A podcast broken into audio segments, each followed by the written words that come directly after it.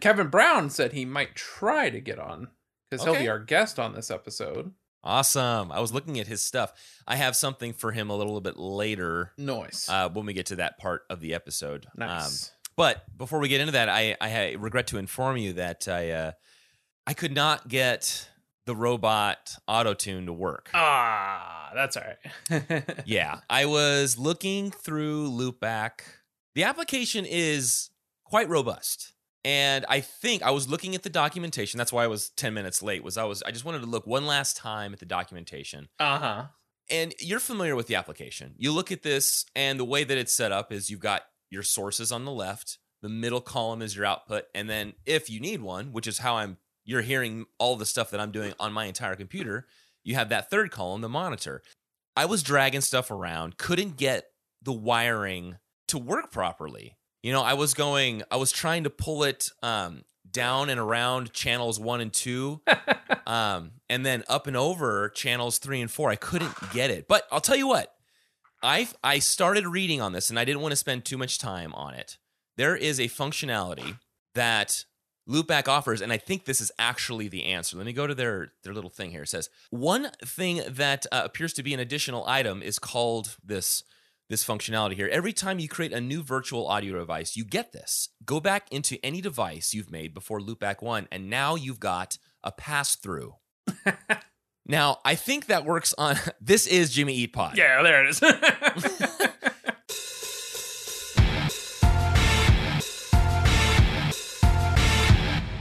this works on a couple of on a couple of levels. I think pass through is actually going to be the answer because you can loop stuff back around. And that happens to be the name of the podcast that we have not right? yet talked about. Have we talked about this? We at all? mentioned that it was a thing. I think, yeah, Mark Hoppus's episode was the only one live last we spoke. And since it's been Steve Aoki and Nate Ruess from the format uh, and fun and other things. Um, and Yeah, I guess tomorrow. Oh, and then there was the mini-sode where he showed Davey Havok's vocals and his one mil guitar mic setup. Um, Oh, you mean the the uh, iPhone commercial? that's right. Yeah, yeah. Oh, yeah. Wasn't somebody all mad about it? I'm like, look, whatever. Yeah, like, yeah, they were. I'm sorry. That's what Uh, his technique I, was. so I um I don't think I had mentioned this. I was going through my voice memos because that's what it's it's the easiest way to record stuff. Totally. And I was going through a recording that I had moved over to my Dropbox, and I don't. I at this point I had not re- remembered that this was recorded on my iPhone. It was me and my buddy Eric at his house. He was playing drums in his. It's like right outside his kitchen, and I found his old guitar from when he was eighteen. And I took one of the strings that was snapped, and he had so much slack on it that I was able to tighten it back up and and get it. So we had a six string guitar. So our wives were out doing something at this time. this was all pre, pre all this crap. But I just set up my phone right on his island and I said, play this for your Lyft driver. And it actually, for being, you know, a, a blown out guitar sound and his drums, it actually sounds really clean for a phone. Right. Yeah. It's like all the hand it to them. compression is like just good. Like Yeah. I do Yeah. think And I was, Jim overstates like how much money went into the development of the microphone. yeah. But, um, It is really nice. I mean, you do have to admit that it's not. They didn't. They didn't. Um. They didn't skimp on that. no, no, spared no expense. Yeah, but I was also trying to figure out what is a pass through frequency. uh, Trying to uh, analyze his. I don't know. You know what? I'll bet that's a. Charlie. You know, should we do a a, a fake doctor's real friends thing here? I'll, I'll bet that's a Charlie question. So, like, could I pose a question to Charlie, who did our opening music, and ask him because that to me that sounds like a uh, uh, an analog synthesizer um, Right. term. Something with routing, right? Yeah, right. So let's let's pretend and if I if I and I'll see Charlie tomorrow at work so I can record his answer and we can plug it in here. So Charlie, do you know what pass-through frequencies means? Pass through frequency. I thought maybe it would be a, uh, a modular synthesizer type uh, thing. I'm sure there's a technical answer, and I don't know what it is, but I would guess it's the frequencies you let pass through. and what would what would passing through a frequency do? Passing through, meaning like it's. Wouldn't it just bypass? I think of passing through means it's going to the speakers. It's passing through. It's not being stopped. I mean, a pass through frequency. There's probably a technical thing. I mean, you know, maybe it's like, uh, you know, overtones or harmonics and, you know, like uh, bands of frequency, spectral frequencies. It's a beautiful thing, music.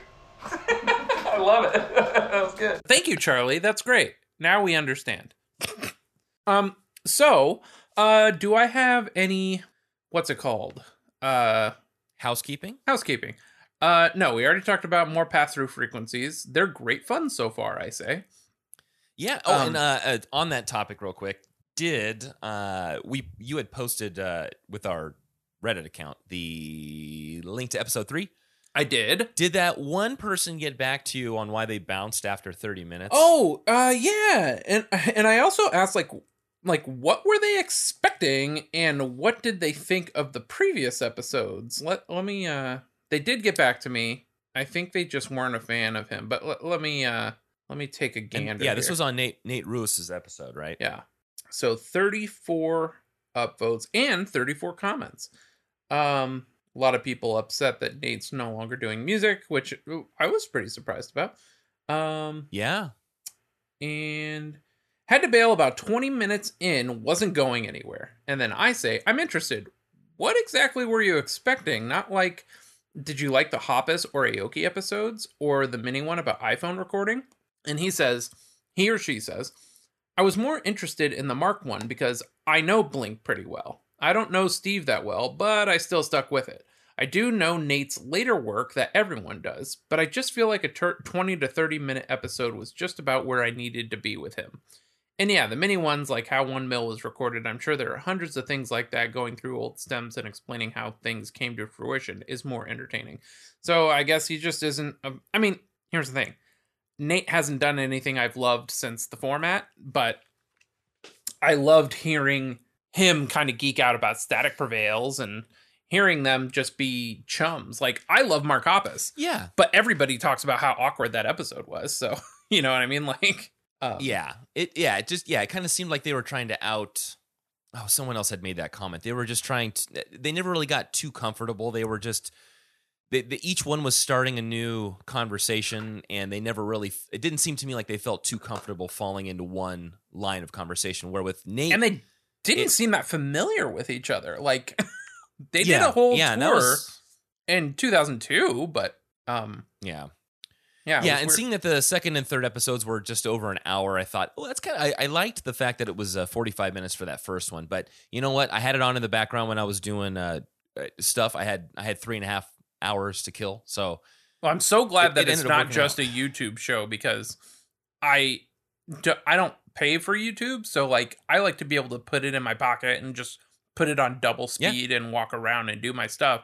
And if I do that with YouTube playing, I'll either skip or uh, my, it'll overheat Yeah. in my pocket. And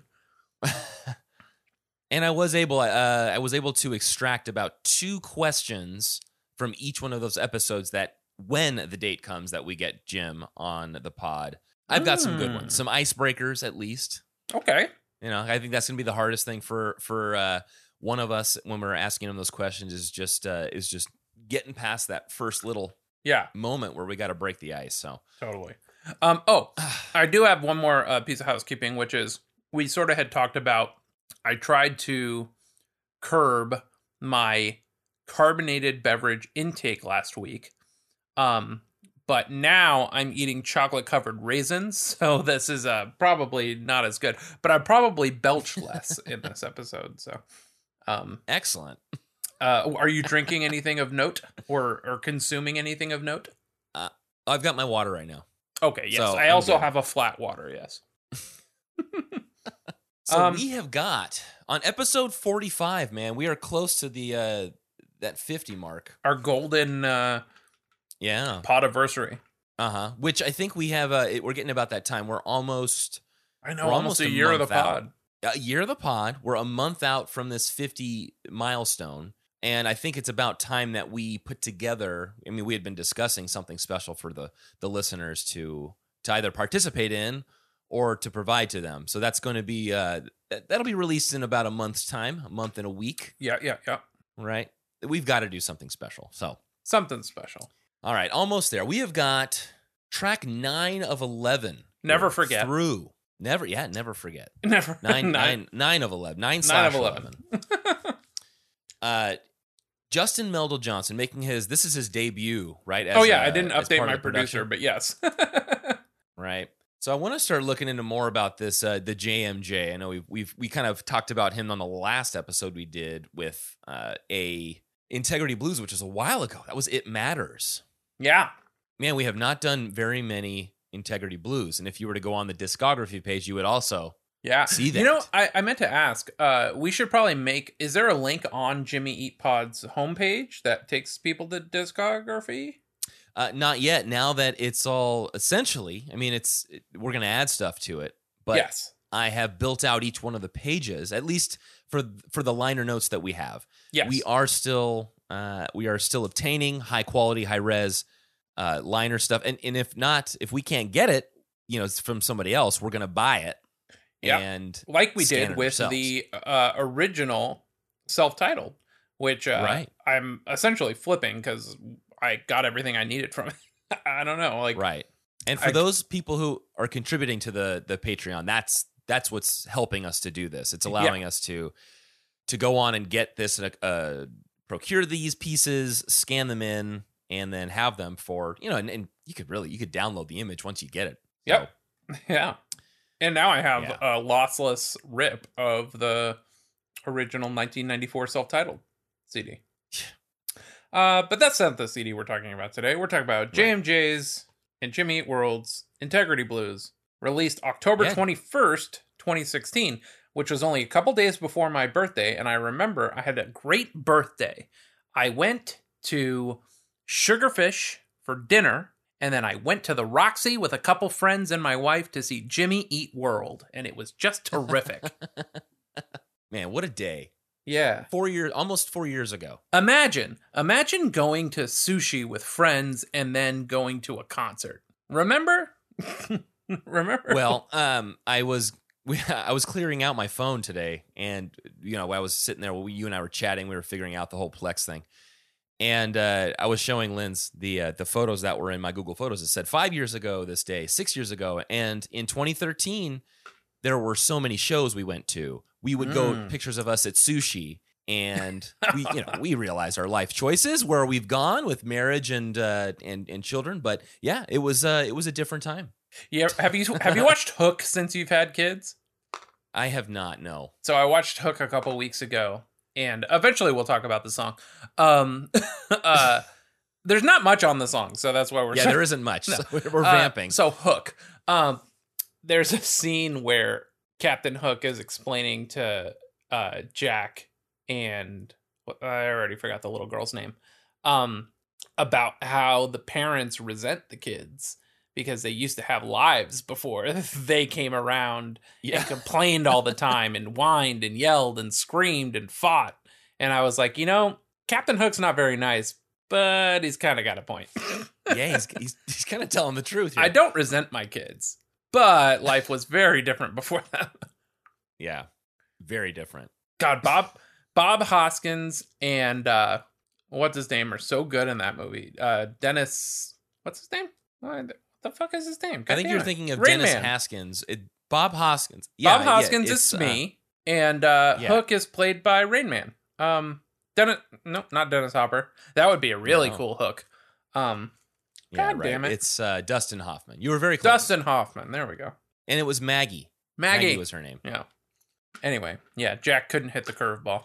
No, Um, and we have a Jack at home here. I know we made the we made Run a Run Home Home Jack. Jack. I played a show with a band called Run Home Jack. Um, It's a so cool name. This All was on RCA. It's sung by Jim. And you know what I noticed on the back of the record is it's still, and I think we've said it before, but now that we know who is on the logo of the Exotic Locations recording logo, it's funny to see that the subsequent following records that were also released on RCA are also Exotic Location recordings with a photo of uh, Alain Johannes Uh, yeah, Johannes. so it makes me wonder like did RCA give Jimmy Eat World their own imprint on their label since they pre-record their music and sell it to the label anyway. So in theory, Jimmy Eat World has their own label on RCA that releases everything since Damage with a picture of Alain Johannes on it. Like, does right? does Alan get like a a uh, a cut? Like, how to? well, he's he could he could absolutely. I don't know. Uh, hold on, let me bring this up. I just didn't expect to see Exotic his face on this record. Yeah, what year does it say that started in on? It d- started with Damage, so 2013. Okay, I think I, I already closed the since, tab, but- right? But everything Yeah. since Damage, yeah. Yeah, it would be 2013 because this was 2016, and then 2019 was Surviving, which is also an RCA Exotic Locations recording release. All right, let me see. See, we talk hook and we talk labels. Mm-hmm. But Exotic Location Recording has not released anything else. Like No, that's it. Yeah, looking at all this, just their main and their EPs. Yep, And, and I think even Christmas that live EP. record they did in uh, Europe in January was also um, an exotic location recording release. And then they did that last Christmas re release. And I wonder, I mean, they own the master, so I guess which was that was 2016, yeah, 2017. they own the master, so they can re release it on, I guess, whatever label they want. Um, but it makes me wonder if they wanted that song. That song probably gets them a lot of play at the holidays. And if for some reason they're able to get a new cut, having it be an exotic locations recording release now or something. I'm so interested in the business part, but also insanely bored by it. So, I just kind of want to know, so I know. Well, I And think then- if we asked Jim, he would make it fun. Either that, or he would just kind of brush us off and just and just maybe he doesn't know that much about it either. Um, does this? Oh man, I was I, I I'm not gonna get on this this tangent of I was looking at uh, you know we were talking about Blink and their odd uh the titles for their oh was it right, their recording labels. their publisher. So this is like, yeah, do I get a pickle with there that music? That's Jimmy, Jimmy World that I World. saw recently. That's got to be the do I get a pickle with that music. That's it. Yeah. Do I get a pickle with that? so it. that's their publisher company. Whereas like, yeah, Tom is like uh, naked dudes recording and like, yeah, That's it. Yeah. Do I get a pickle with that? And I I saw that on well, I guess it's on every one of them. I don't remember which album of theirs I was looking at recently, but it did show up and I thought that's the first time I've seen Do I Get a Pickle with that. mm. We may have brought it up when I think we, we brought it up on an early episode when we were trying to figure this all out. But Exactly. And I don't think I saw it for myself until just recently. Yeah, so we've got um let's see. Do you want to go through these lyrics? You gotta you gotta Yeah, and I want to know like this can go one of two ways. It could be, and that that that makes my line by line be very different. This came out in 2016. A lot of people say that "Pass the Baby" is the political song on the record, but couldn't this entire song be about Donald Trump? like, You with me, Sharon? This entire album, yeah. Pass the baby. Get right, you are free. And um, uh, pass the baby. Does that mean when you're taking the photo and you hand your baby over? I To- I just don't know. I never I uh, I love that song, but yeah, I don't know. I I've never passed the baby here. Pass the baby here. Yeah, I guess I never thought about yeah, like the photo op type thing, but that could be what it's from. Right. Yeah. But I mean, we haven't looked at that that track yet, but no, but this sounds it, it could be one of two things. One is that it's uh, a politician. A lot of it sounds like Donald Trump to me. Um go go get mad, have a child's tantrum till everyone knows how wrong you've been. Wronged you've been. Um or it could be a kid talking to their parent, which also makes me think of uh on Blink 182's latest release 9 there's um a song called Generational Divide which stemmed from an argument that Mark had with his son. Um, and it it it's way less earnest. It's an earnest track, but um, that's like a fast rockin' track, whereas this is like a more earnest like look at a relationship, perhaps. Anyway, I wanted to know which way you sort of analyze these lyrics because it can be sweet and two people learning from each other, or it can be cynical and be about a politician. Or yeah, and I guess you yeah you could really that that goes for the last. I mean, it sounds like I've said that for the last four or five episodes. It just depends on your perspective on how you want to look at this. This one isn't so uh, glaringly clear to me on on where it is. So there's a couple of ways you could look at it, and this is how I'm I'm seeing it is. Um, there is I, I sense some sarcasm right away with sounds so great everything you're saying. Uh, do lies out loud change anything? So it sounds like this person has listened to this other party before, and they've been down this road. Them, Yeah. Yeah, well, yeah, and, and well, to me, just to give you kind of a look before we kind of get to the end of this whole thing, my my perspective of this is that it's it's not about a relationship, which is where my mind wants to go with these Jimmy Eat World tracks. It's about two people, and one is giving basically real talk to the other person uh, that hasn't figured things out yet, and it's almost like listening to a broken record. Let's say you're in a relationship, or even a, a really good friend of yours that you hear them say these things over and over again like man i'm going to quit my job and be a personal trainer. I can't wait. Yeah, yeah, and yeah. you get so frustrated from hearing that that you, do do you hear yourself talking right now? This is the, this is the same thing that we've gone through. And then we go into the, the the third and fourth lines go get mad have a child's tantrum which seems to be their their typical reaction to somebody calling them out on whatever issue it is Mm. that they're having um, till everyone knows how wrong you've been. So they can put themselves in that position where they are seen as the victim. They're very good at that. yeah. And I think And they that's how love this telling song starts- everybody about that. Yes. And I think that this person who is trying to give this advice has had enough at this point. And uh, maybe at this point, after the verse is said, and then the other individual is looking back at them, that's where the chorus comes in and says, Look around, that's not me. I'm not going to give in to this bull. I'm not going to listen to the same story you're telling every one of our friends and family. Yeah, so look around. That's not me. Not one shred of who I'll be. It seems like they've grown up and maybe been through it themselves, and that's not who I'm going to be. I'm not going to let myself fall to that level that you are Mhm. trying to bring me down to.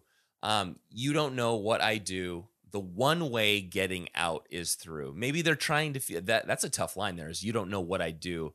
Maybe they're trying to. They're accusing them of things, and you don't know me. You don't know what I do. Um, the only the one way of getting out of this is through. There's no lies you can tell. There's no walking to somebody else for some, you know, a shoulder to cry on. No, the only way to get through this is by going right down the middle. Yeah, I can see that. Now, this is the first time in a while I feel like we've had some genius annotations so I want to give them their due. We got James Woodman, uh, four years ago, says the look around, that's not me, not one shred of who I'll be, is a mantra, probably spoken to oneself as a reminder to never repeat the behavior shown in verse one. So I could see that. Like, and I do believe uh, there's a, a a YouTube reviewer of the album that talks about this song as potentially being uh, an internal conversation with themselves. So, which is an interesting way to look at it. Um, Is the chorus is them realizing that all of the stuff they said in verse one is not the type of person that they are or want to be, and they've just got to get through this thing. So I'll get get the last line to genius. The one way getting out is through. Uh, this is Mike Dale Height. Delete. Mm-hmm. Um, sometimes you got to bear the situation and get through it, handle it, and move on. You can't affo- you can't avoid some things and always necessarily bail from it. Essentially, so that's what Mike Delight. Um, Yeah, Mike Delight. I like it. yeah, yeah, I think that's that's the one the one way that I would decipher this last line of the chorus is the one way getting out is through no matter how you're you're uh, interpreting the verse and the beginning of the chorus is there's only one way to get through this yeah. and you've got to bear it grin and bear it I think it's As such a clever rhyme too. The like you don't know what I'll do. The one way getting out is through. I feel like that's like not a because that's not a cur- that's not a normal like turn of phrase. So it seems like very inventive to me. I don't know. the the first two lines look around that's not me not No, no, no. Fuck those lines. Those are uh, me and B. That's not creative. Do and through Mhm. is a creative rhyme to me. oh yeah yeah because I would almost want to say the one way getting out is through it, like get to get through something. You know what I mean? Like I wouldn't. right I, I, uh, it's not a common turn of phrase to say you just got to get through. You usually say "Uh, you, you just got to get through this. You got to get through. You know, it's something. yeah you're So- almost leaving it to the person you're speaking to to interpret that Right. on the spot and say right. you know but what- it doesn't sound unnatural. So it's Mm-mm. very, uh, it's very clear. It's just a creative rhyme. I think. And I gotta hand it to. Speaking of, you were talking about rhyming, but also about uh, metering here, where Jim has for uh the notes that kind of go. It, you know, this is a four four, so like bump, bump, bump, bump, Yeah. bump, bump, bump, bump, right? Damn, there's no practical advantage. Yeah, Man, really fitting in practical the advantage. syllables there, man. Yes. yeah, man, and he did it. He he did it so eloquently. I couldn't even tell. I I don't think I knew what that was. What those those lines were said at that point. So reading it back, I couldn't place it in my head with with the uh the the music behind it. right, and it reads. Yeah, he- it he- reads like a poem almost. Yeah. Uh, and then, yeah, and in my notes, I've got now he's in his own mind. Damn, there's no practical advantage. Maybe he has just got done reaming this person and he's realizing that there's no there's no practical advantage to to the the place that I've taken with this person is that and now I'm I'm he's listening to me or she's listening to me and I've got to uh maybe continue what I what I'm saying with my with this I don't know this this sort of moment where he's kind of yelling at this person and telling them to look you've got to listen to me right now. This is the only way. You, you you're otherwise you're going to be in a in a loop. Um, to chase that love from the people hurting you um, is i feel like his only way out is now to make this other person hate him that's it he's got to maybe sever the relationship that they have whether it's romantic if it's friendship but he's got to take this strong stand and tell the other individual that they got to sack up and start doing something with their life. Right. And Exactly. you got to go through. Yeah. So I think this is like an internal monologue that this that this person's having in verse 2 now it's shifted. Not necessarily that they're arguing with themselves the whole time, but now they've taken a step back for the middle verse and are thinking about this in their head. I see. Yeah, yeah, yeah. I get that. I like that. And okay, now this part of verse 2 I love. These last 3 lines. See all kinds. Ones who think they need it, the ones who'll take it, then the ones who know the truth. So lists three types of kinds. Yeah. All kinds. Ones who think they need it. Maybe it's like an argumentative or a dependent type person. That may be the this person, this other individual in the situation. The ones who will take it, which are those that don't necessarily respond or react, but they'll take the disrespect in stride. I don't know if they grow from it. And then there's the ones who know the truth, the ones that listen to what's being said to them, or the ones that have realized this themselves. And in this case, maybe that's what this protagonist is saying to the other person is that I know the truth. I know the lies you're trying to tell me. You need to realize that they're lies and and and move on Yeah. from this. The it is the love, right?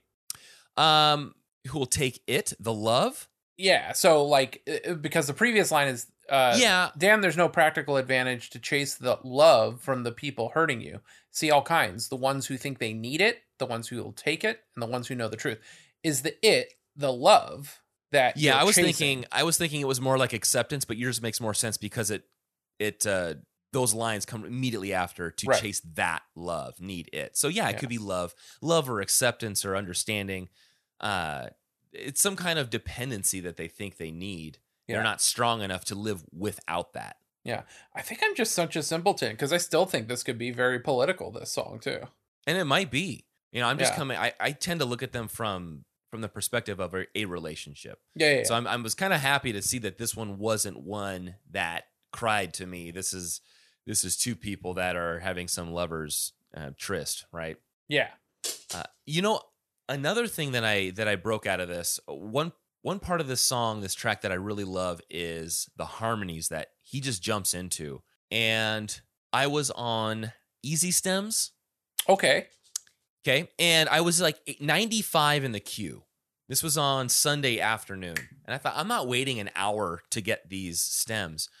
So I searched, I did my my favorite little search, which was going through putting my search term in and then adding Reddit to the end of it. And this this this other application that uses the same splitter technology called Moises.ai is is available and they have a second a premium tier but their free tier lets you rip it to i think it's up to four or five stems but what's nice is it saves it in your profile and then lets you use their online mixer what? so i can yeah it's cool i can add the drums bass guitar and vocals individually as we go through this but check this out this is jim's vocals Dude, only. so tight. and it it does a pretty good job of separating it, but it's still it's got that, you know, it's taking embedded vocals out of a mixed track. So this is this is Jim here. Sounds so great, everything you're saying. Do lies out loud change anything? Go get mad, have a child's tantrum, till everyone knows how wronged you've been. Further around, that's not me. Not one shred of who I'll be. You don't know what I do. One way getting out is through. Damn. The the lead vocal line sounds really clean. It's the harmonies that are they sound a little bit garbly, Yeah, sure. but it still has. He's got like two or three at, at the le- at least two or three layers in there, maybe four. But it's it's such a beautiful harmony. And if you could watch the vocal lines of each one of those or listen to them clearly, you would just hear how well he webs them, uh, inter- intertwines them. Yeah. it's beautiful. yeah, this he's good such at doing those Har- types of like harmonically.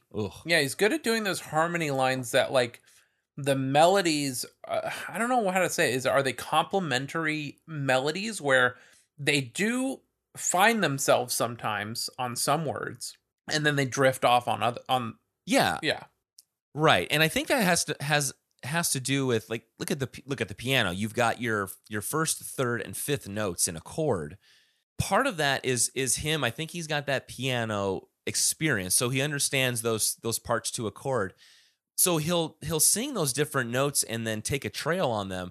But like you said, he'll throw in every now and then, uh, not like a dissonant note, but a note that will make that that vocal line distinct Yeah. And it might be that's not me in this but when he goes up higher or lower but it makes it more distinct when he's doing this three or four part harmony. And i wish i could have the clean mix Yeah. of that of, of those. Oh, man it, it but when you listen to it you'll see it's it's fairly fairly audible. So that's a bummer that you can't hear it.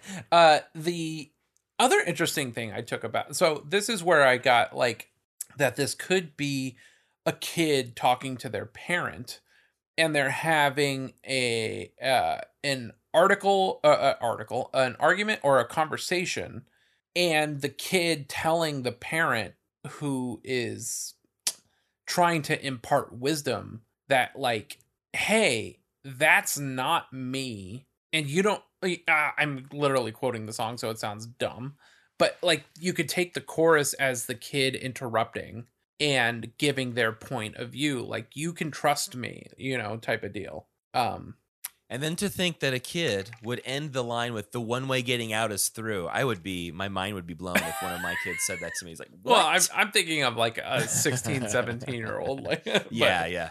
um yeah. and then it made me think like oh this is why because mark had written general generational divide about an argument he had with his son and was very open about that.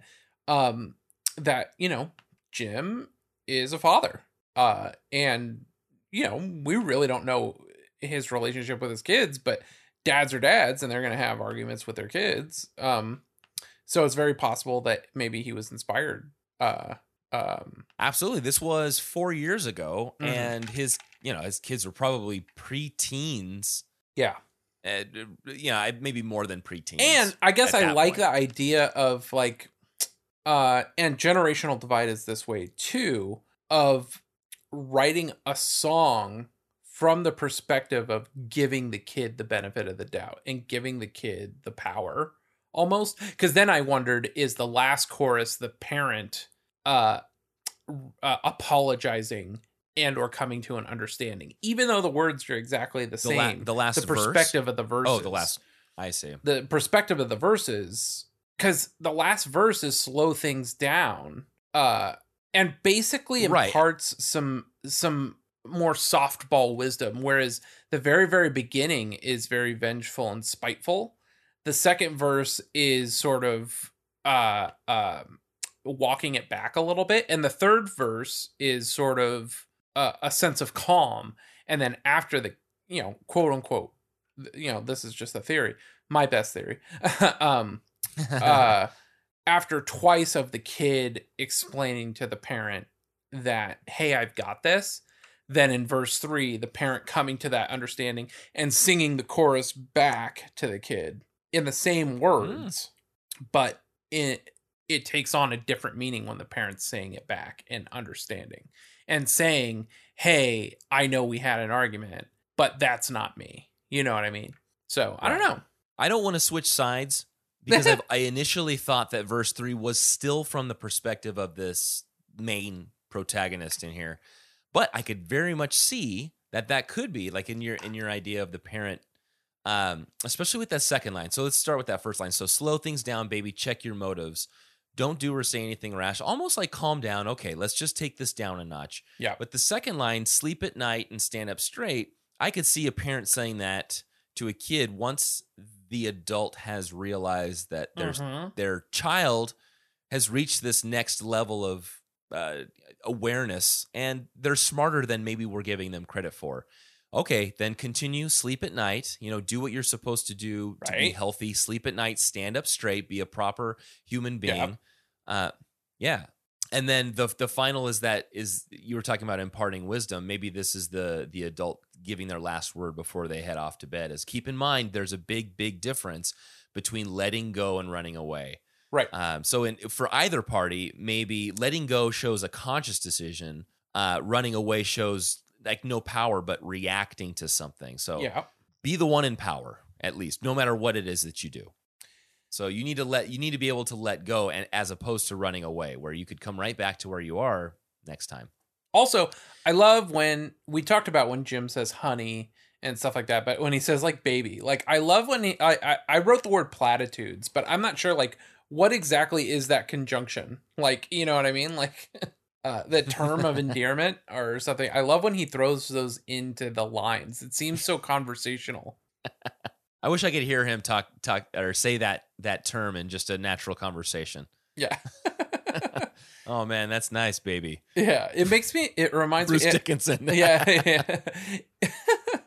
uh, it reminds me of I think it might be in one of my community things, or at least I came across it when researching community.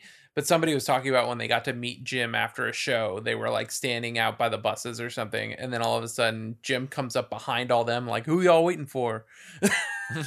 um, which just seems so like nice. Just one of the gang, man. yeah, man. Yeah. Um, and the fact that he said "Who y'all waiting for?" like seems so like Yeah. like even that is like you know so conversation. I, I want I want Jim to work a "Who y'all waiting for" uh, line into a song. yeah.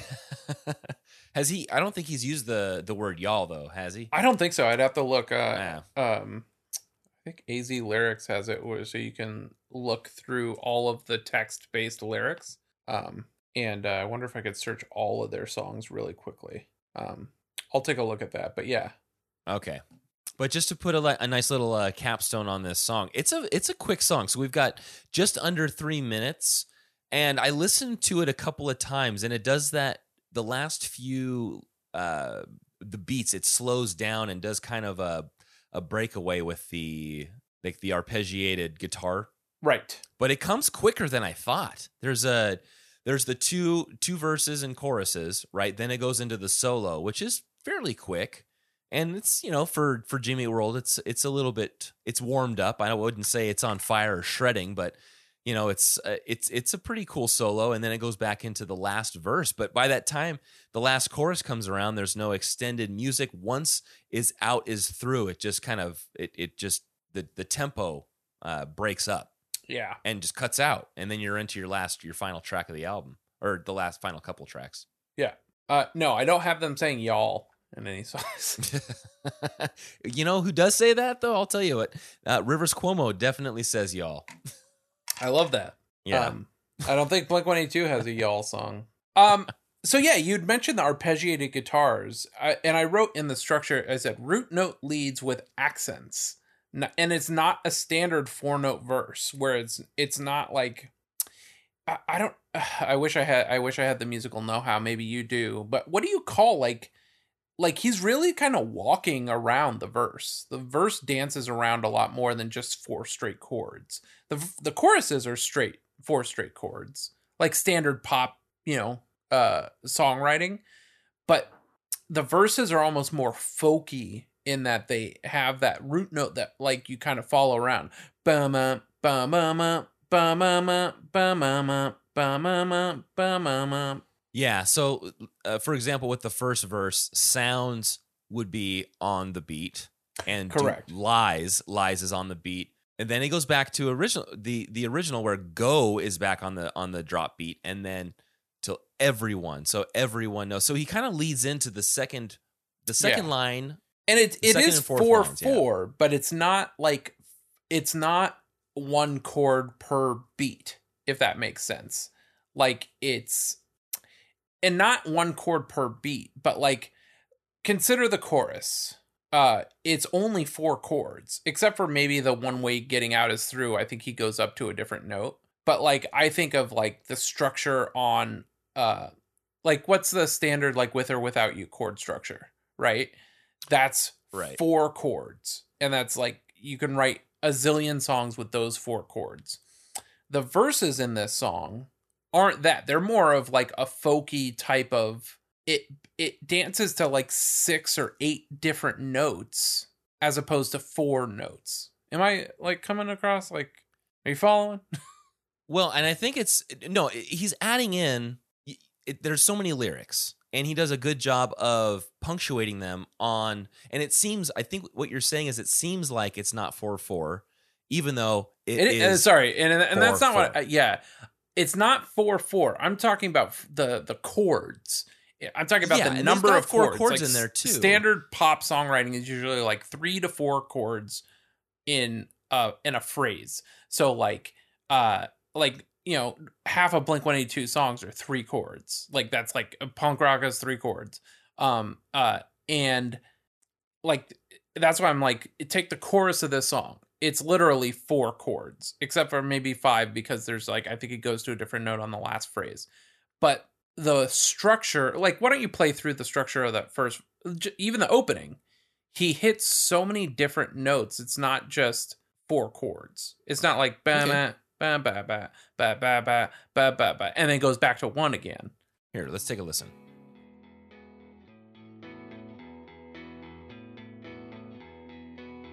I don't hear it if you're playing it.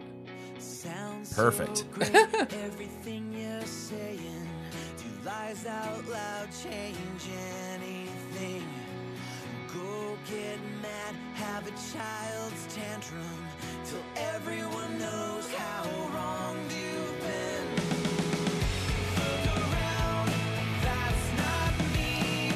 Okay, I'm looking at the chords now. Are you just saying that the, the I am chord looking. changes yeah, over at it too. is over two measures as opposed to one measure? So you've Maybe got that's- eight chords. But and it's Yeah, five it's- different chords. It's C sharp major, E A E A E B, and, and I think I got it. Now that going back and forth between E and A so many times seems like a very like Johnny Cash like folk. boom da ba boom ba boom Yeah. boom ba. Yeah, very much. Um, But it's slower. yeah, Yeah, so it, I get what you're saying now. But then It's- look at the chorus. The chorus is four straight Right. chords: F sharp major, A E B, F sharp major, A E B, F sharp major, A E B, and then he goes back to the A. Like that's standard pop songwriting. But look, yeah, it's one, two, three, four, five, six, seven chords in the phrase. Damn, there's no practical Right. advantage to chase that love from people hurting you. He hits seven different chords. Not different, I Right. guess, but seven chords. Whereas in Look Around, That's Not Me, Not One Shred of Who I'll Be, he only hits, I mean, he only hits four chords. Right. It makes the verse more I don't I don't like the word sing songy. It makes the verse more lyrical than the chorus. The chorus Ah, seems like uh, go, putting a little stamp on it. Like that's that's it. You you listen to what I had to say, this is the stamp. Then it goes into verse 2 and does that. Yeah. Uh now but now I get what you're saying. Visually looking at the chords, uh and those are minors, not majors. The little uh Oh, C sharp minor and F sharp minor. But yeah, you got the right idea. It's it's seven chords for the verse. They play the B twice, and then it's yeah, it's four chords for the the chorus, which uh, it it it makes it more lively. The chorus, I guess, is Yeah. just brings brings back your attention. yeah. And, And yeah, you know, right, Zach's just going on the crash I and all it. that stuff. But yeah. So, Yeah, uh, so yeah, that was a long uh, digression, but yeah, it was something that I thought was worth noting. So yeah, uh, you briefly touched on the the guitar solo, which I think is uh, a standout thing on this song. Um, I like there's like a pinch harmonic in there, isn't there? Or Yeah, it's like definitely very like, like, a bent, yeah, like a bent neck. Uh, uh, I imagine, I imagine like the Marty McFly, like you know, at the end of his guitar solo in Back to the Future. Your kids are like- gonna love it. yeah. uh, uh, just that he like just stops and he's just all pulled up. The- Totally, the neck yeah, is man. almost vertical. yes, next to him. dude. Yes, dude. Yeah. The uh, so oh my god, that's what we should do. Okay, that's what I'm gonna do for this one. Is I'm gonna put I'm gonna take the uh I'm gonna take the guitar solo footage and put it to the uh, guitar solo of this song. Oh, perfect. Um, but when we get to the the covers part, I was actually actively looking at the the one cover that I was able to find.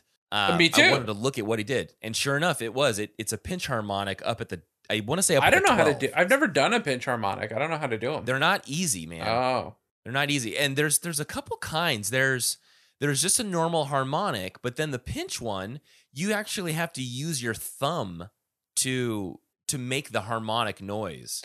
Like that's what as opposed to like let's say when you take your finger and you can take your finger above the and I hope I'm, I'm saying this right. If I'm not 484 J Eat Pod, uh, to our, our guitar virtuosos out there. But when you hover your fingers over the 12th fret, 7th fret, 5th fret, um, let's say on on the E and the B string, and you Uh-huh. and you just hover over it, you'll hear the harmonics. correct. But it goes the other direction too, so you can do the same thing, but you can't necessarily get your fingers up there when you're bending the notes. So you use your thumb to to pull that harmonic, and I think that's what a pinch harmonic is. Mm. Is when you, you it's a it's not an easy thing, but once you get it, you kind of feel it. It's almost like Weezer's you got tons to of pinch harmonics. Oh yeah, and I love it, especially their more more recent stuff. Yeah, man Oh my gosh, don't get I'm so excited for Van Weezer, dude. Ugh. I think it's like everything I wanted Weezer to do since like the Green album. Yeah, they're like unapologetically 100% Weezer. This is it, man. Uh, okay, so uh, we got this is a E major key, 12B Camelot, 251 duration, shortest track on the album, I think. Um, and- Almost. Uh, it's uh, Get Right is uh, just a couple seconds shorter. Oh, okay, and that's the lead single, just I believe. a couple So seconds. yeah, that's the lead single. You, that's that's got to be like primed pop radio, you know. Yeah. Uh, yeah. and true. 108 BPM.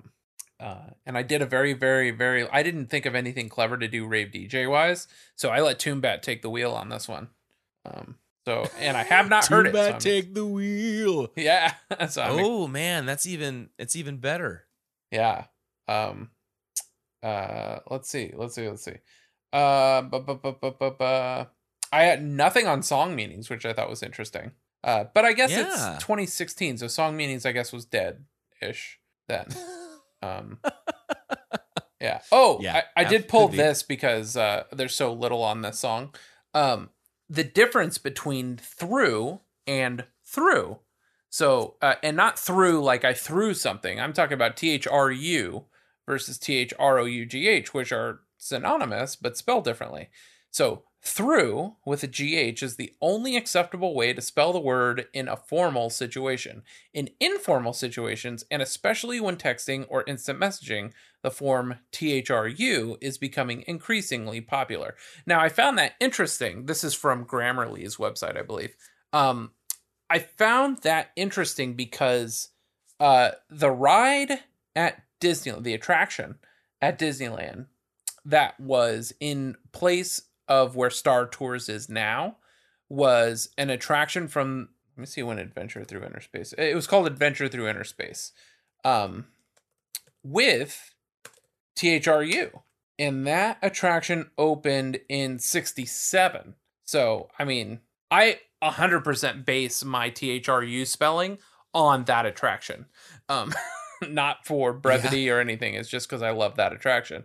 Um, but uh, yeah, I thought that was interesting. It made me think. And a, a lot of places spell drive through THRU. Um, And I was going to say, when did drive-throughs, you know, become commonplace? The 50s, right? yeah, I think so.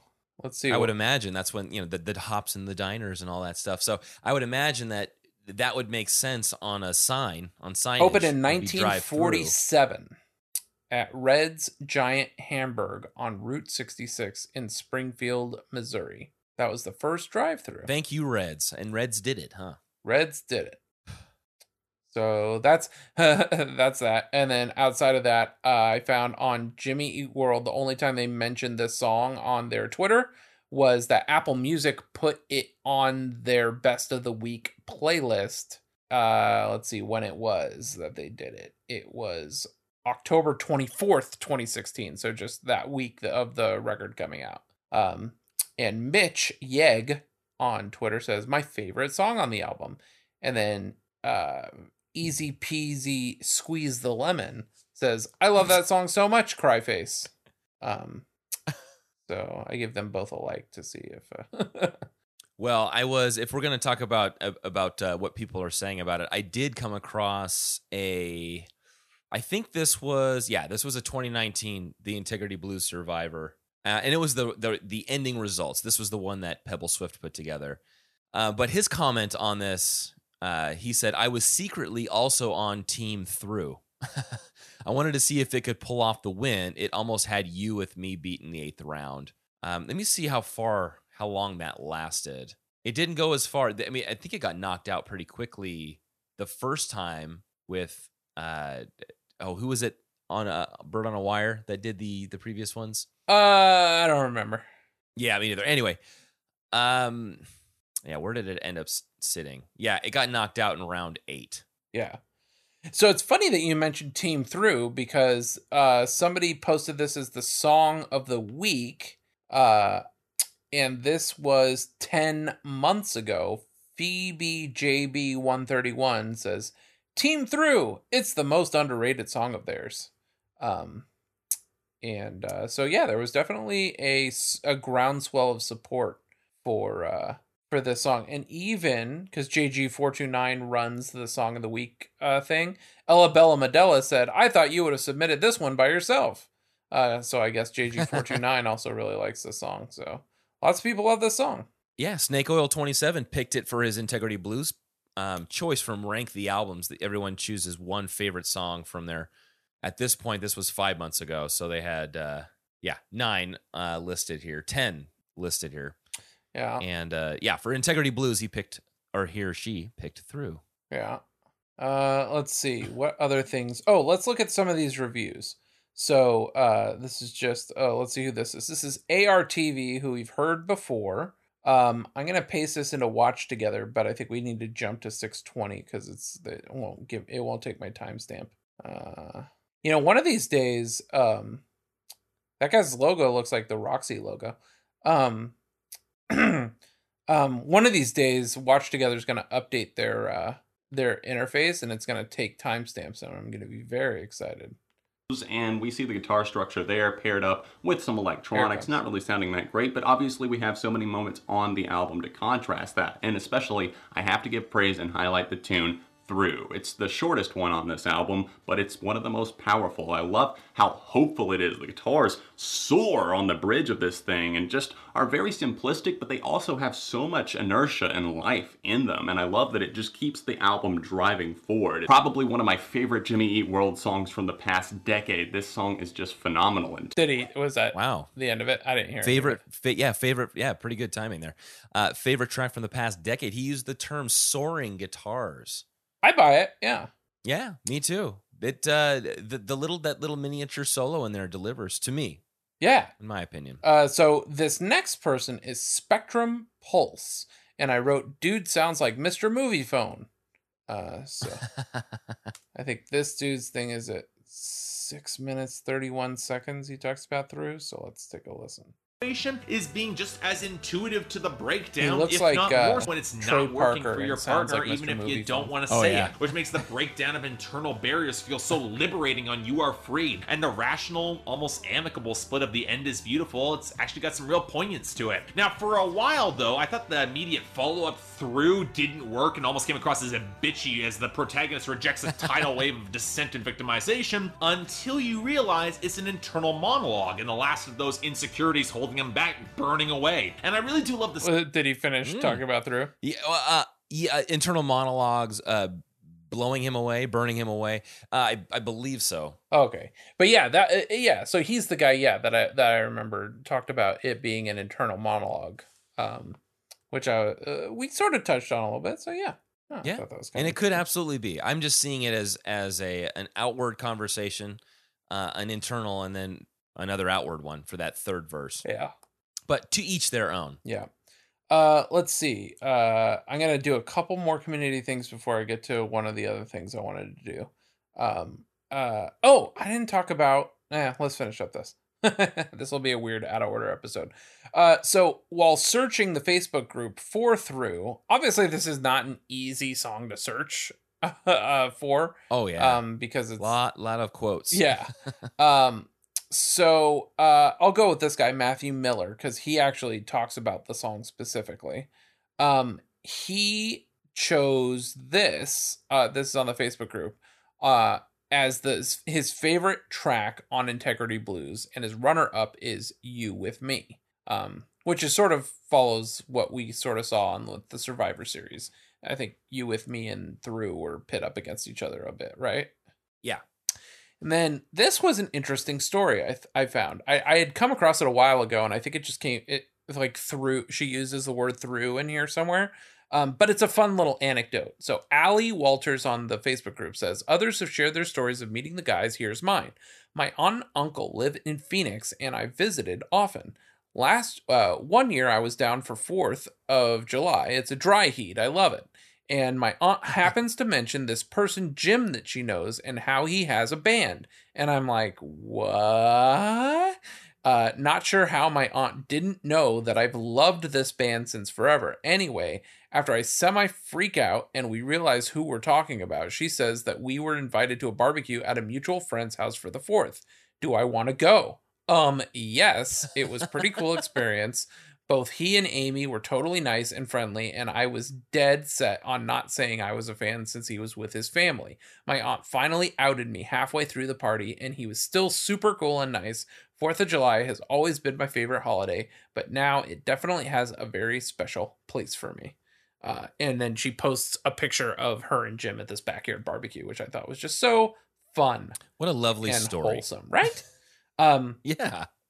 so before I get to the other thing, uh, uh, I do have notable high note of an A4 on this and a notable low note of an E3, and they've played it 20 times. Uh, the Mm. first time they played it was November 15th, 2016. So even I didn't see it, and that's when they went to Germany. So after I saw them, they hit the road or hit the plane and skipped a pond and all that jazz. Uh, went over to Germany and played it. And then the last time they played it was in Osaka, Japan on June 2nd, 2017. So they only played it for about seven months.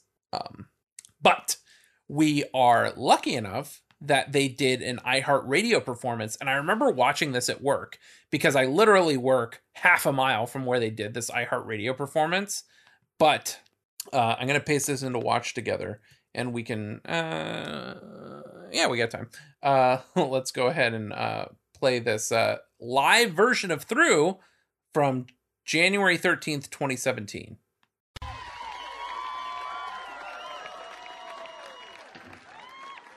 Hey, thanks a lot. If we got time, we're gonna do this one. It's called Through.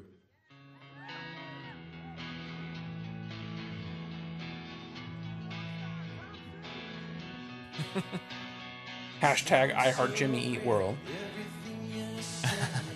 I'm gonna look up that hashtag while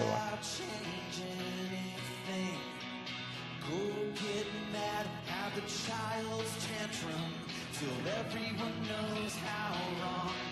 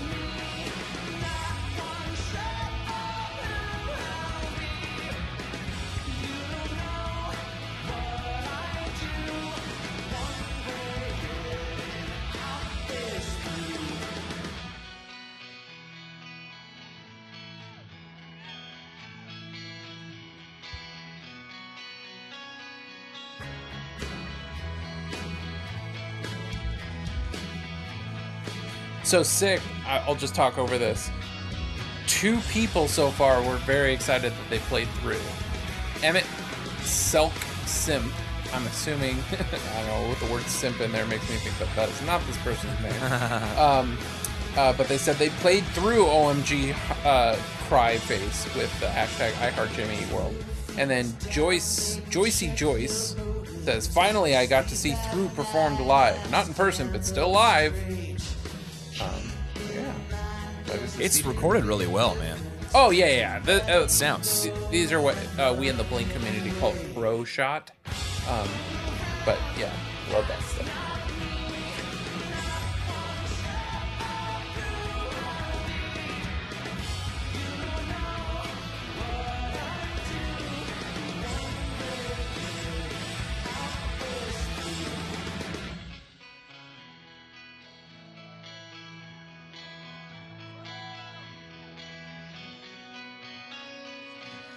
There it is. Did he do the pinch harmonic? Um, I didn't hear it. No, he did a lot of um, octaves though, Oh, okay. tight ones too. I mean, like he, he goes all over the neck, and he hits. So much, everyone, for coming out. I mean, you're throwing you're throwing your two fingers back and forth, Yeah. up and down the neck, man. He's got uh, he practices. I know. Yeah. Uh, okay, so uh, Jake T. O'Donnell has got this in his uh, top 50, 1 through 50. Wow. I'm gonna guess.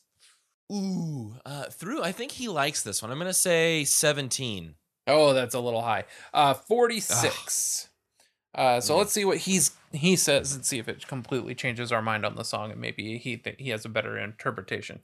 Um, based purely on guitar work, Through is one of the standout tracks from Integrity Blues. If I had to rank my favorite guitar parts of Through, I'd go with the chorus power chords, chiming harmonics, the post chorus take on the main riff, the opening main riff, the guitar solo, and then the creeping verse guitars. That's a lot of really great guitar parts, all in under three minutes.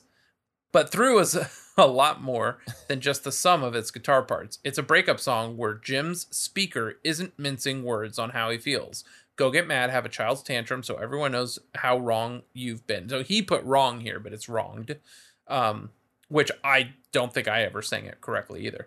Uh, there's a big, big difference between letting go and running away. Sonically, Through is classic Jimmy Eat World, containing their signature sounds, the kind of song only they've been able to make through these years. Through always stuck with me as the type of song that could have been on virtually any album they've done, and we'll come across a few more of those before this list is over. I think that's a good uh, sum up of I could see that. through. Because this- here's the thing. fits in really well. Yeah, I remember. So uh, Kevin Brown was very excited to talk about through, and uh, and he will uh, in this episode. Um, I could not, f- for the life of me, tell you what song it was. like it's, and, and I guess in the best way. And and Jake T O'Donnell puts it succinctly. This could be on any rec- any of their records. Like I guess it feels very futures a little bit to me. Um, but uh, but yeah, I mean, I, I think it's like yeah, one of those songs that could have been anywhere. Now, uh, did you have any more commentary from the community, No. or did you want to listen to your unheard rave DJ? Oh yeah, let's do it. Did you have a rave DJ? I have Did one. I, one? I have one. Yes, I have one. But Are I'm, you happy with it? I'm I haven't heard you mine. can't hear it.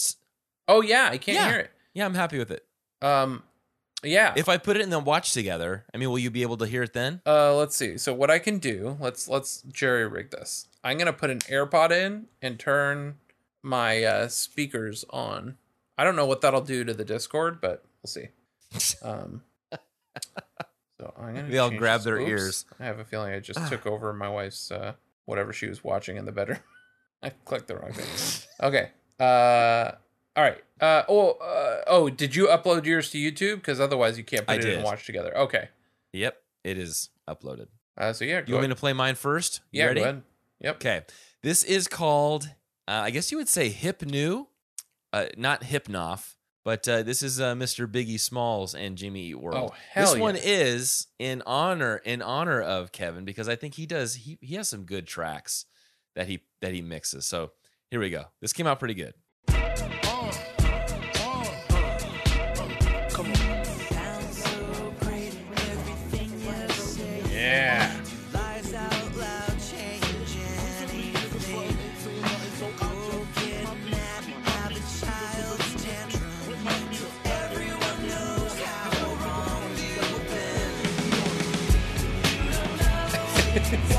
I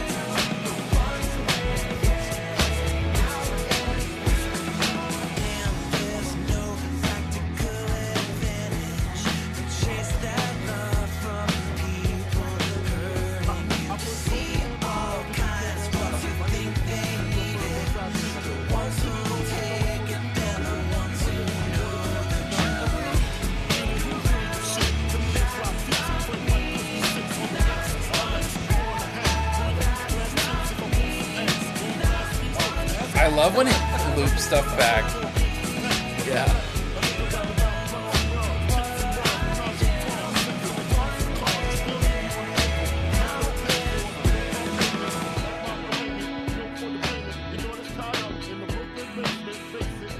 Sounds dope.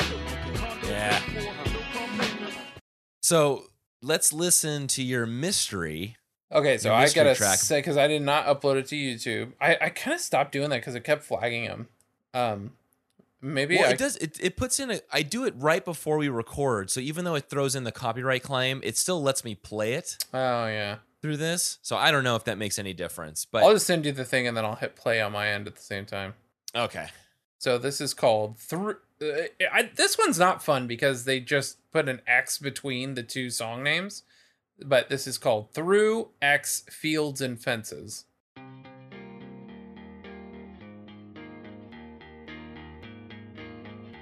I was not familiar with this Yellowcard song. Sounds so great, everything you're. I don't think it's good. No. Hold on, I want to give it to the beat.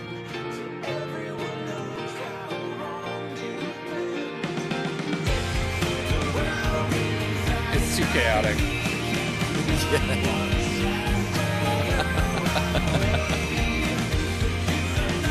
What's funny is that so I TuneBat had them as like the same tempo or something or the same BPM, but they did not sound like it sounded like through was slowed down. Yeah, I don't know, man. Sometimes, sometimes the bat is. hey, not, hey, hey, uh, watch it. Uh, yeah, it did. It was a little too chaotic. As much as I love, uh, you know, disarray in music like this, yeah. that was a little too much. Um, and then finally, unless you had anything else, uh, we have our one cover, which I'm assuming we found the same one. Yeah, and he bang. He he really does a bang up job, man. Yeah, so this is uh, our friend Sugar Pill, um, who we've seen in the past. Um, and uh, I'll go ahead and load it up and watch together, and I'll take a listen Yeah. to my AirPod.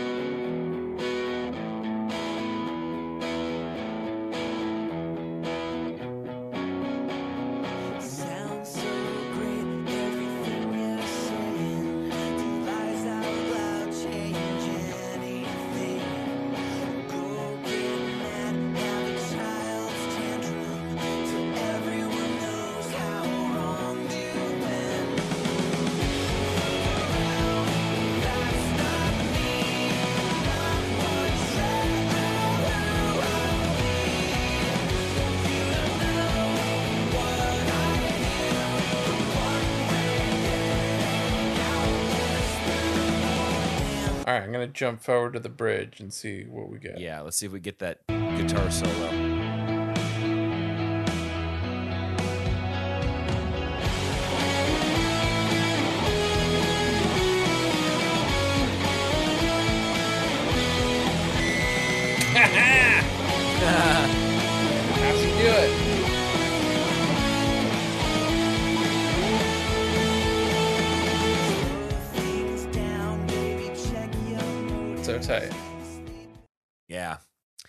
Got solid covers, man. Yeah, man.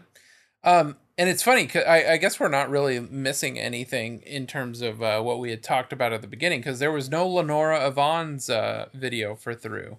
Um, yeah, I guess it's which I'm glad I didn't spend too much time on the uh, yeah, right. on the routing.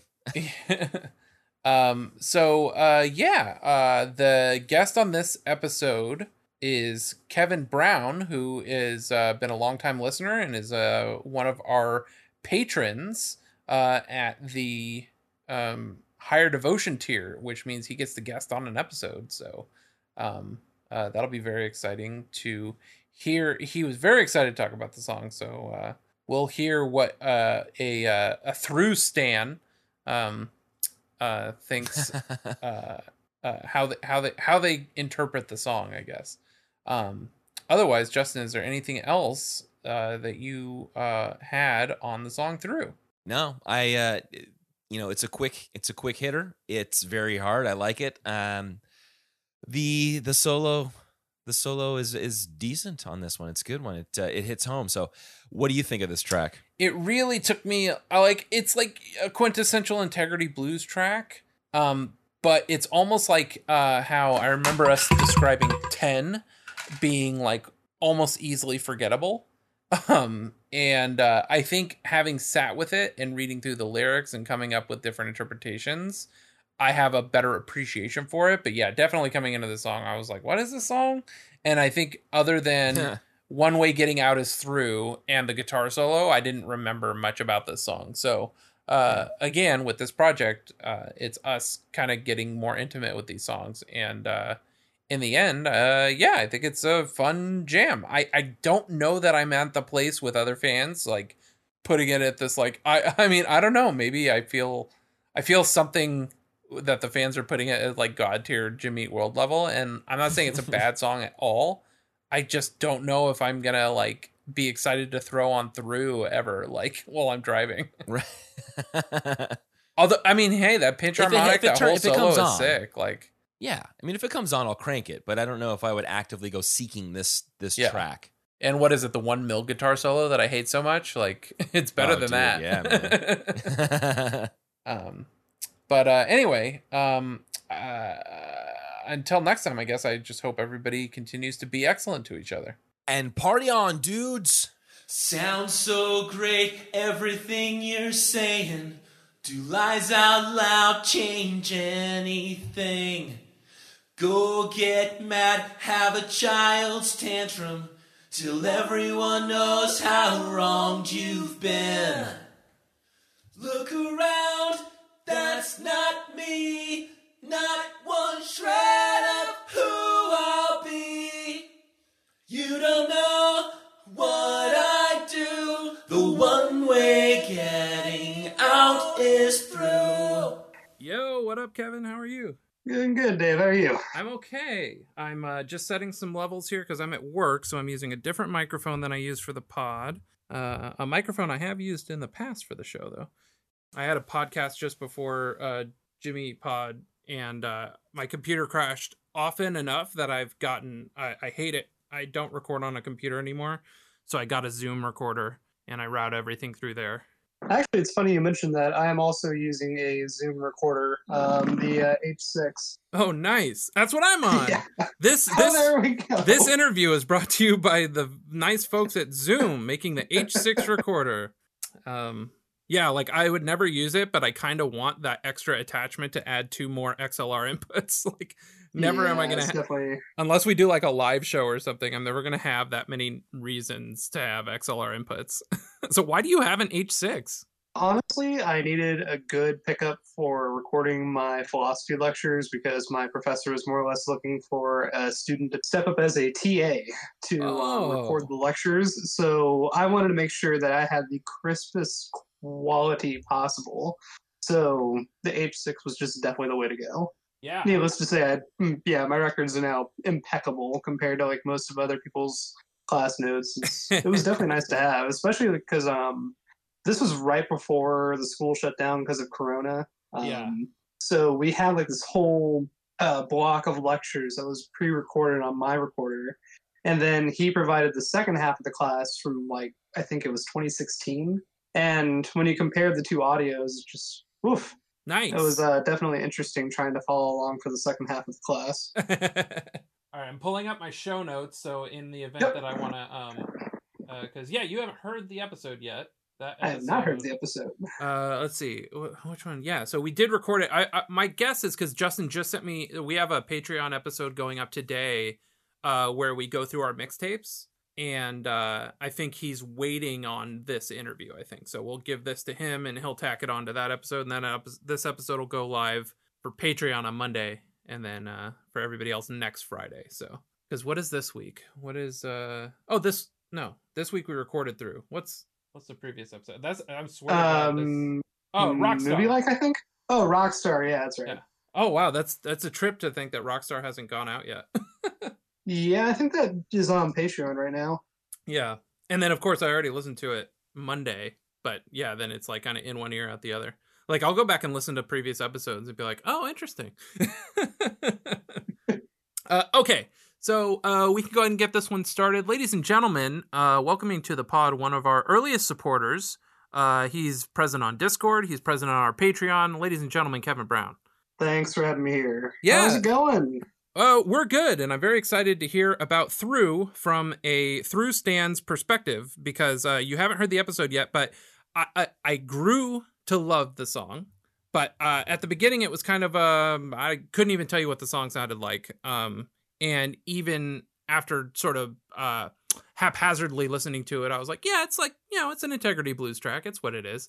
Um, but I am very much uh, in the minority. Like you are what seems to be in the majority of people that really really like this song so uh uh i thought it would be interesting because a this was the song you were interested in discussing and b you have an affinity for this song and i'd love to hear it from your perspective Definitely. So, um, I think one of the big things uh, about Through that makes it unique is honestly the um, the placement of the track in the listing, mainly because it's right before um, the penultimate song and the closer. So you know you have Through, then Integrity Blues, and then Pol Roger, and you kind of like get this grand crescendo almost right here at Through, and it's just making this very loud and bold statement mm, about um, really kind of what's been boiling up in the themes throughout the album about uh, kind of like letting go, especially since this is the track that immediately follows The End is Beautiful. So you kind of have this like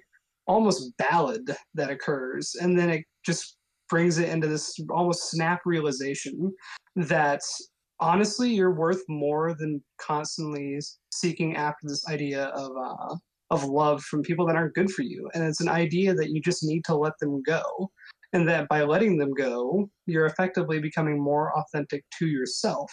So really just like how almost genius really i guess is the best word for it is seeing the progression between the end is beautiful through integrity blues and then you kind of lull into Pol Roger. it's kind of like this is where we're going to end our episode or the season of a tv show. Sure yeah. Because it definitely kind of just mellows out perfectly from like that ballad to that you know rocking I do- um, climax Yeah, I do think that's something that gets lost on the show because we do the episodes sort of out of order uh, of the release. Is you lose that context of how they fit within the record. So, like on the Caveman episode, we do sort of talk about how the song comes out of digits and has a nice transition. But usually we'll only talk about that if there is a musical transition, which in a playlist world, we don't really have songs like that anymore, which I sort of miss. But you do have a point. Like, and Justin and I don't talk about this as much of uh how the album flows in and of itself and how the track listing informs the themes of the album and the story that's being told in a larger grand sense. So we get very granular and talk very specifically about songs as opposed to the context of the songs, what comes before, what comes after, what it's setting up and things like that. So I think that's a really good perspective that we sort of lose. I had been kicking around the idea of doing Patreon episodes about full records instead of just songs. Um, and that might even help cut down I, although we've covered just about every release that thus far but usually half of those episodes where we touch on a song from an album that we either haven't talked about in a long time or haven't talked about at all we talk about the making of that record and then you know 45 minutes later we start talking about the song. So uh anyway i wanted to point out that's a good perspective and something to think about going forward. Actually it's kind of funny that um you mentioned like as far as forcing that perspective the uh, the person who kind of got me thinking that way in regards to the band's albums is oddly enough Zach. Um, just to kind of put some, I guess, context on me and this record. Like, out of all of the Jimmy World records out there, I was introduced in the Futures era. So from there, I kind of just grew up into it and followed it through up until here we hit Integrity Blues. And this was the album that released while I was actually stationed in uh, Grafenwehr, Germany. I was actually in the army at the time, and uh, they were uh, touring during that um, during that release. I think it was the posters on my wall um, around the 17th of November back in 2016. They had uh, had a show in Stuttgart, uh, or was it? Um, I believe we bring that show up on this episode. yeah, no, it's so. This is actually, I think, the where they debuted that song was Yeah, um, was the Hamburg, first time it was November. Yeah. Yep. Hmm Yep. So uh, over in Hamburg, um, they um, they played the the sh- uh, song live for the first time. I am smack front and center of that crowd, Oh, that's so tight. um, and um, I'm bouncing around, rocking out. And oddly enough, this is the same set where at the very end, Zach um, points me out in the crowd and hands me one of the drumsticks. oh, I remember you telling so- that story. yeah. Yeah. No, it is. This is this is my bragging. Um, kind of stint right here. It was everything. It was just it was perfect. Everything about it was amazing. Um, so after the show, I wanted Zach to sign the drumstick, and he and I were kind of talking about it.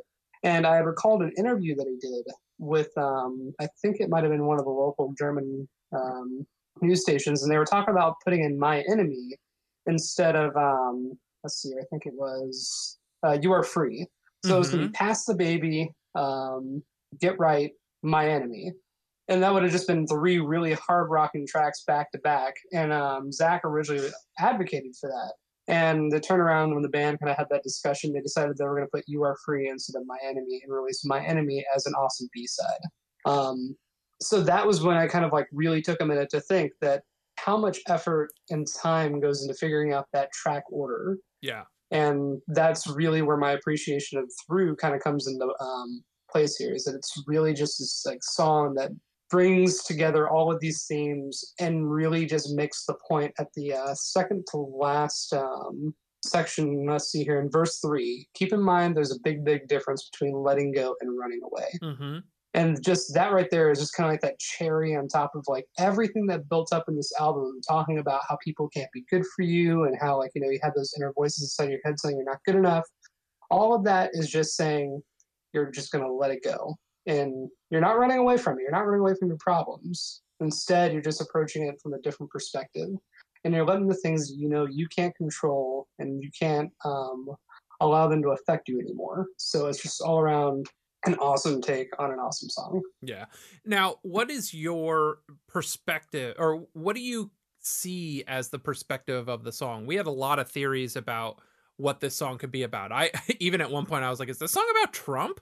Like I know the Pass the Baby I've seen is supposedly the political song on the record, but the whole first verse sounds like Donald Trump throwing a fit. Um and then I thought cuz Justin and I are both are you are you a parent?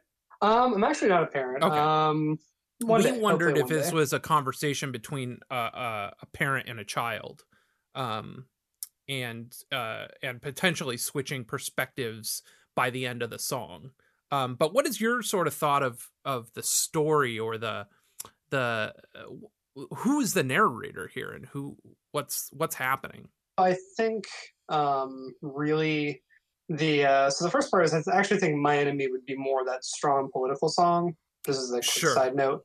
Um, but moving into really just kind of breaking it down by verse. Um, one of my favorite philosophers, because I studied uh, philosophy when I was an undergrad, is Marcus Aurelius, and his you know work he's well known for is the Meditations. Now, it's not so well commonly known that he originally just wrote that as a journal to himself. So honestly, I think it's the narrator talking to themselves. okay Now, yeah granted, I've heard a variety of different takes on this. That it could be somebody talking to somebody else and saying, "This is just a nasty breakup, and you're overreacting to how these things have been going on. You're just whining and crying, and you're expecting everyone to take your side, and all this stuff." And I'm like, eh, it, it seems too surface level. I think there's something else deeper kind of going on down there. And when you kind of back up and you think about really just this internal conversation, this internal monologue that you're having with yourself, it's really making you stop and think, well, how often am I really complaining about this particular situation? Um, and it's way too easy to do that nowadays, especially on the variety of socials that are out there hmm um, the the I guess the instant gratification of being able to like you know blast something out there and getting that instant feedback because it's definitely a very instantly gratifying thing. Um, and then it's kind of almost like a declaration to the self for the chorus. Just you know, hey, look around. That's it's not me, and it's not going to be who I will ever be. Um, and the only way of getting out of it is just kind of blast through it. It's just to kind of like just go directly through it and deal with it head on. Yeah. And trying to like sort out your own internal struggle. Because I definitely think it kind of keys back into that letter that was given um, right before the release of That's right. Yeah, yeah, yeah. I didn't. That, we didn't uh, go into that letter on this episode, but yeah. Oh man, yeah, no. It's, it's- again, I think the letter really just takes the theme of this album and just kind of prefaces it almost. This is like a really good preface to the album. Um, because it, it says it right here in the second paragraph. Emotional injury is usually our own making. It's our ego fighting to selectively ignore reality that may not reflect our expectations. And I think that just nails it right on the head and through. It's saying, this wasn't what I was expecting it totally went the other way and i'm just going to get pissed off instead of just working through that gap between expectation and reality Damn. I think that's right, and I think I think it. it uh, I feel like um like a blooming onion, like it's like all the layers have been peeled back, and I'm like, oh yes, I see the light. Yes, convince me. uh, i mean just like th- this is one of those songs for me at least that like when i think about it it's just a really empowering kind of song yeah, um, just because it really kind of focuses on understanding the self rather than kind of involving a bunch of other external factors. Because um, oddly enough, I think it was Chris Hardwick of all people who brought this up with the guys during one of the interviews on um, the ID10T podcast, um, talking about how um, stoicism is actually a pretty major theme, to their knowledge or not, in some of their albums, specifically in Surviving. And unfortunately, the guys kind of just said, "Hey, we'll go whatever direction you'd like." But really, kind of going into this, um, there's one of the big things that Epictetus writes about the dichotomy of control. So it's understanding that there are certain things that are within your control, and there's a lot of things that are not within your control. You really shouldn't be worrying about the things that aren't in your control. And it kind of brings it back into the song right here in verse two. Damn, there's no practical advantage to chase that uh, love from people hurting you. Um, and then you see all kinds, ones who think they need it, the ones who will take it, and then the ones who know the truth. And I think that truth is going back to this dichotomy of self control. I think it's Mm. understanding that there's only so much that I can do on my side. And I just have to let go of everything that's external to that. yeah, I dig it, man. Wow. So where would you put through in like? uh Is it a top ten Jimmy Eat World song for you? Is this the one? Is this? Um, so I mean, Integrity Blues again kind of has a special place in my heart because it's. I think it's definitely that album that kind of really just it solidified me as like a fan coming back into it again. I would easily say this would be track number five or six, maybe Okay. if I had to like put in a top ten at all. And then just to Just- so the listeners can get. Oh yeah, please continue. Yeah, no. Um, so I guess like you know, the top track uh, um, will always be a toss up between Polaris and Twenty Three. Both of those are just absolute masterpieces. Oh man, how great was Jim's little uh, episode about the 23 strings? Oh, that was that was awesome, and just like you know, seeing how it was just ad libbed in the last thirty minutes of recording. It's Oh like, hey, we took down, transcribed the MIDI real quick. Here, play it. And because Yeah, they transcribed the behold. MIDI so quickly, the band just was reading sheet music that had an error in it where they held the note for like forever. I was laughing so hard in the last 30 seconds because they were all looking at each other like the song is over. What are they doing? And they realized that the transcription uh, added a bunch of notes. No, I mean, so I think honestly, this Pass Through Frequencies podcast has been one of the best things to come out of this whole quarantine process right now. I'm so glad. Outside that, of course, yeah, like this. I mean, granted, this podcast is like amazing. This is definitely kind of how I get through my weeks, is listening to your guys' episodes. Oh, thank but, you, Um, also, yeah, no, like I said, I, I enjoy, legitimately enjoy listening to the podcast. Um, but yeah, just with Pass Through Frequencies, having like Chris Carrabba um, talking about the ego and understanding that sometimes you have to put aside your own interests and like um, I guess confirmation bias and making sure that your particular approach to the song is correct um, when compared to like you know somebody else who's kind of had more experience in the game. And then of course when like Ben Gibbard earlier today was talking about um, the idea of whenever the initial idea is there, it should only go through maybe one or two edits. So I'm really curious to kind of see where Through fits into the Jimmy World thing. Is it a song like um, The Middle or Sweetness where it kind of just came into Yeah. being out of nowhere?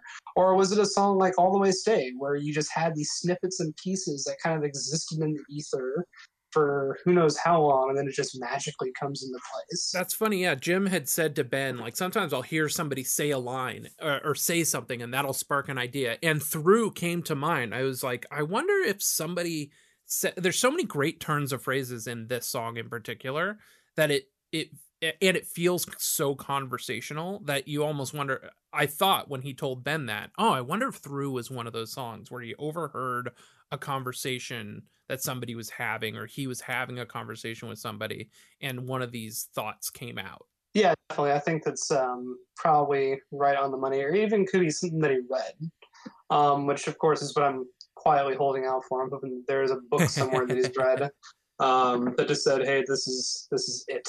Yeah.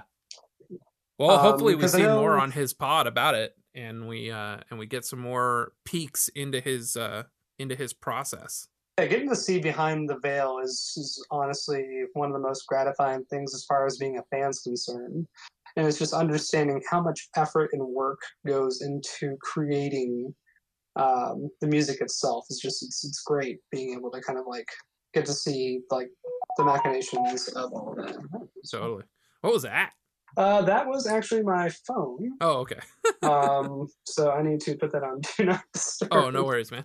Um, yeah, it's uh, work actually. I didn't know uh, if that came from my end. I was like, I've never heard that one.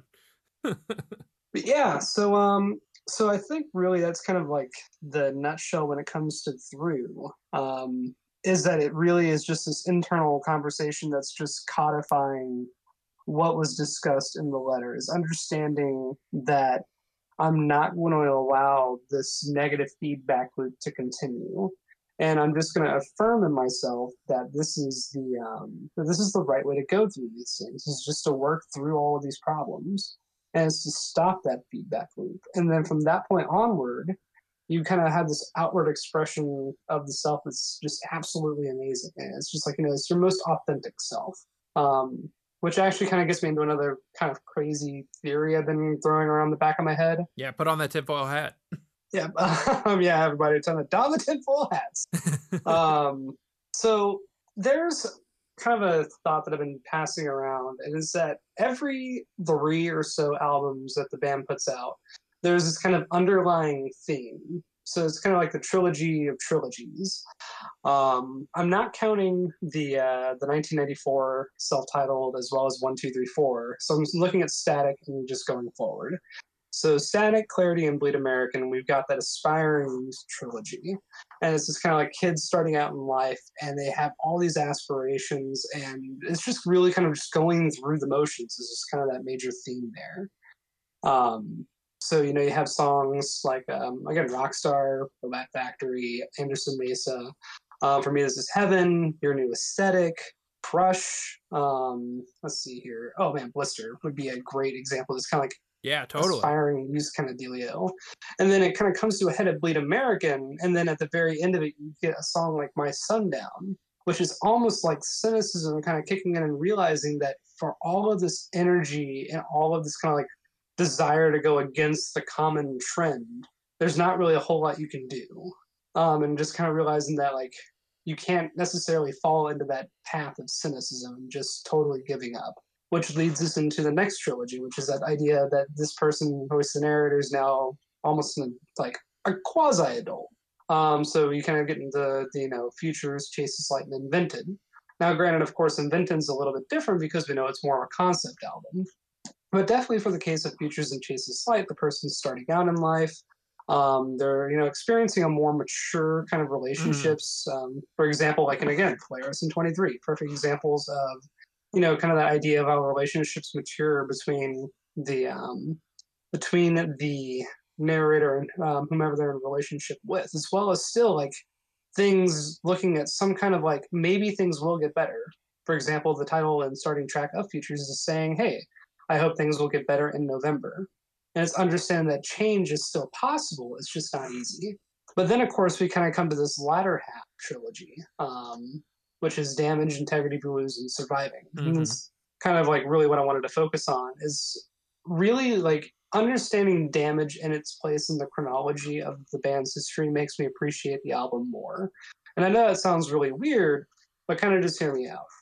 um, so damage is that you know black sheep of the family. A lot of people tend to have to rank it very high because it seems like a, an adult breakup album.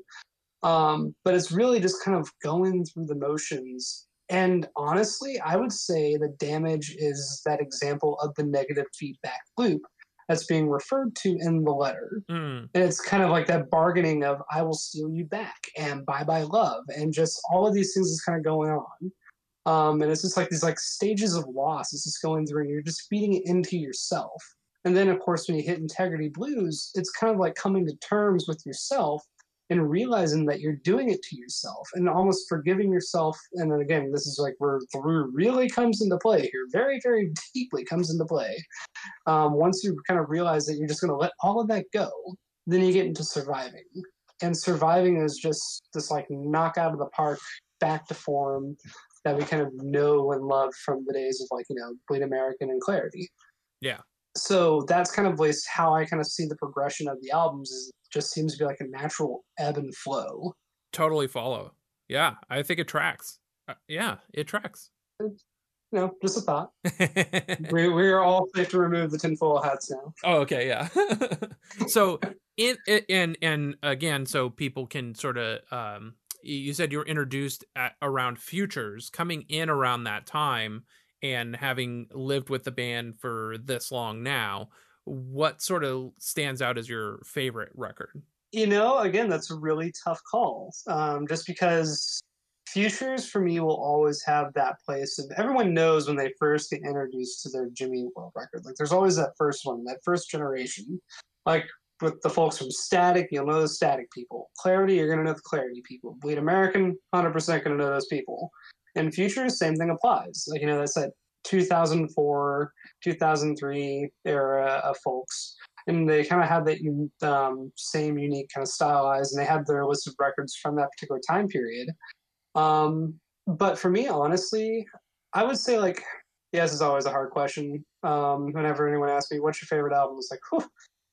But yeah, I'm gonna say uh, it's toss up between Futures and Integrity Blues, um, just because of the impact I think that Integrity Blues has honestly had on my life, and just really where that album came into play. Because um, I remember I was um, backpacking in the Black Forest uh, with my buddies uh, Matt and Tony. Where is and that I, so it's in Germany. It's Okay. um, south southwest Germany. Uh, very well known for their cuckoo clocks and their cakes. Uh, so yeah, we were heading out there, and on the Instagram feed, it had mentioned that that very day, "You with Me" had been kind of debuted into the world. So I'd um, had that song playing as we were driving into um, the Rhineland Falls area, which is just such deep valleys and heavy forestry, and it just seemed like a scene out of a movie. Like it's the first time we're all hearing this song, and you have like the ravines and trees and everything going on there. And it was really like a breathtaking moment for me yeah um, and just kind of rocking out to that um, uh, track for about a solid two days straight. Matt, Tony, I'm sorry. I think I played that song like 20, 30 times over the course of that weekend. It was it was bad. Um, but hey, this is kind of where it is. I usually um, bleed out a song as much as I can whenever it gets released as a quasi single, which I think would have been the case for Integrity Blues. I think was the only album where they really staggered the releases the way they did Yeah. because I think they released like four songs ahead of schedule compared to like I think Ble- Bleed American and Futures maybe had three in total. sure So it was definitely interesting, like building up to it, and then boom, you get hit with it. Because um, yeah, no, uh, the first time I actually got to meet the band again was 2016. Um, right before the album dropped, they had um, uh, an over. I guess they they called it a, a glorified um, garage band practice. Uh, but it was when they were doing their quote secret shows, and uh, I think it was um, Hanover, Berlin, and Munich. And I went down to the Munich show, and it was like a t- small group of like I think maybe 50 of us were there in total in this tiny little cramped space with like the band like debuting some new music. We're just all bouncing around having a good time. Security has to like come in and tell us to like calm down because again, there's like no barrier between us and the band. So it definitely feels like that early '90s scene where it's just like this tight, cramped basement area, and you like you know the guys are all bouncing around having a good time. Um, but yeah, no. So after the uh, after the show, I got to meet Jim and Rick for the first time, and really just down to earth, awesome guys. So just really with kind of everything that happened surrounding this album, this is really what solidifies it. I guess is my all time favorite Jimmy World album. Futures is always going to have that special place in my heart, but Integrity Blues is the one that kind of really did it for me. Yeah. Wow. What a great story, man. I think I appreciate you coming on and sharing it. I appreciate you being a patron. I appreciate you being a, a Discord friend. Uh, and uh, and yeah, man. Uh, thank you so much for sharing uh, your thoughts on through and and the records and the band. Uh, yeah, no, thanks for uh, thanks for having me on. Um, definitely looking forward to seeing what comes next down the line for the show, and I'm definitely looking forward to hearing what comes next. Thanks, man. Uh, before I let you go, is there anything that you want to plug? Do you have any thing that you're doing that you want to bring attention to? Yes, I do. Please do. All right, ladies and gentlemen of the masses, I have a challenge for you. If you heard anything I said wrong during the course of this interview, I need you to call 484 J E Pod. I love it. Yes, please do. All right, well, you have a good one, dude. Be excellent to each other. And party on, dudes.